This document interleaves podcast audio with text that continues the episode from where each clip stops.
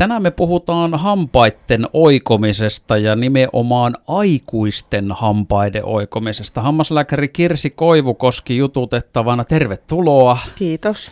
Ja ekana tietenkin, kun tuosta aikuisten hampaiden oikomisesta nyt puhutaan, niin voiko niitä oikoa ihan niin kuin samalla logiikalla kuin vaikka lasten hampaita? Joo, kyllä voi. Aikuisten hampaita voi oikoa ihan samalla lailla kuin lasten hampaita. Lasten hampaiden oikomissa se ajoitus on sen kasvun mukaan, mutta aikuisten hampaat on kasvanut jo normaalin mittaansa ja sitten siellä saattaa olla purentavirheitä tai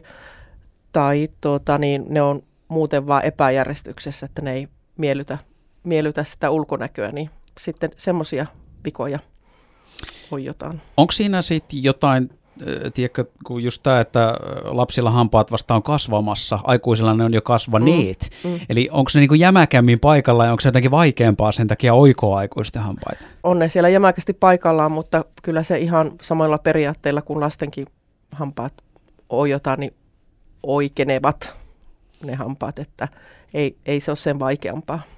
Mitkä sitten on, sä tuossa vähän mainitsitkin niistä syistä, mutta mitkä on tavallaan tyypillisimpiä perusteluita, että aikuisten hampaita lähdetään oikoon? No, useimmiten nykyaikana, kun on niinku ihanteena tämmöinen kaunis hymy ja suorat hampaat, niin se on esteettinen syy, eli ne on ne etuhampaat siellä vinossa, niin useimmiten ihmiset hakeutuu sen takia hoitoon.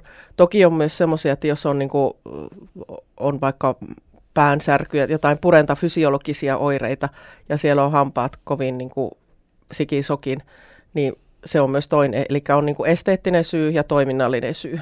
Että kumpikin on yhtä tärkeitä syitä, mutta ehkä nykyaikana se useimmiten itse hakeutuvat ihmiset, niin on esteettisistä syistä hakeutuu oikumishoitoon. No sitten varmaan, jos mennään näihin hyötyihin, kun hampaita lähdetään tai ryhdytään oikomaan, niin oletettavaa on se, että näihin ongelmiin saadaan silloin ratkaisu, että joko se esteettisesti miellyttää ihmistä enemmän, tai sitten se, että jos siinä on jopa ollut jotain fyysistä oireilua sen suhteen, niin se poistuu. Kyllä poistuu molemmat, että missään nimessä ei pelkästään toisesta syystä tehdä, että kyllä siinä aina otetaan se toiminnallisuuskin huomioon, että ei laiteta hampaita suoraan ja pilata sitä purentaa, vaan se toiminnallinen on yhtä tärkeä kuin se esteettinen, tai elleipä jopa tärkeämpi syy. Voiko sitten käydä silleen, että vaikka hampaat olisi ikään kuin lapsena ja nuorena ollut silleen, miten se nyt sanoisi, järjestyksessään hyviä oikeilla paikoilla, eikä ne ole mitenkään vinossa. Voiko ne aikuisena vielä jotenkin kääntyä, vai juontaako tämä aina juurensa sinne lapsuuteen, että sillä olisi pitänyt tehdä jotain? Ei juona.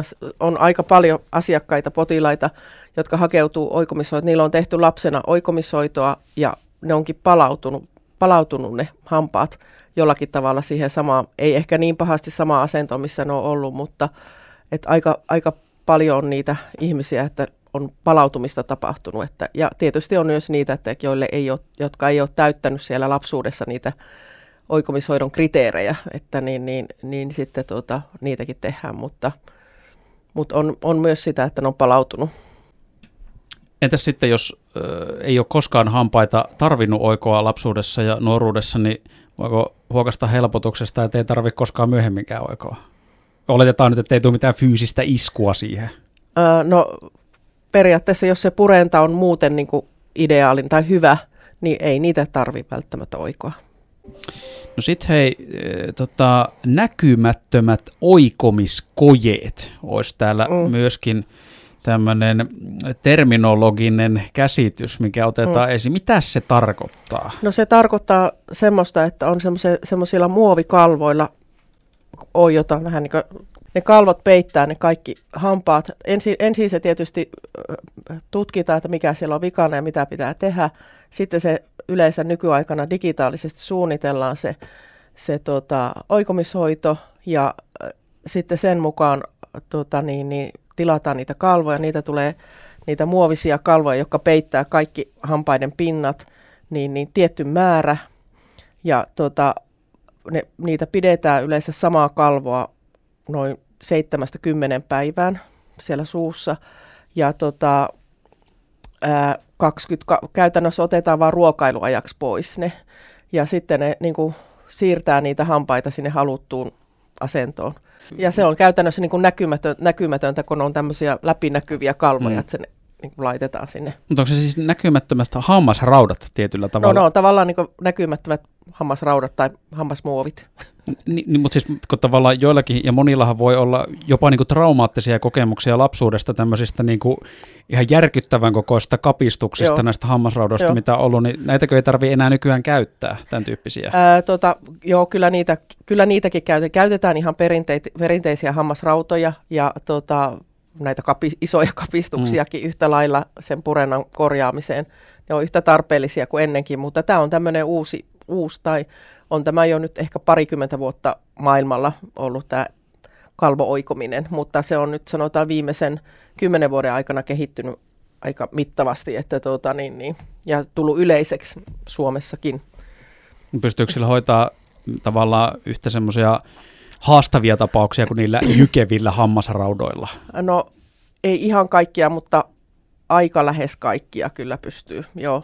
Tai sitten siellä niissä vaikeimmissa tapauksissa saattaa olla semmoinen kombinaatio, että on näitä kalvoja ja sitten on myös näitä perinteisiä menetelmiä käytetään, mutta kyllä pystyy aika vaikeita hoitaa.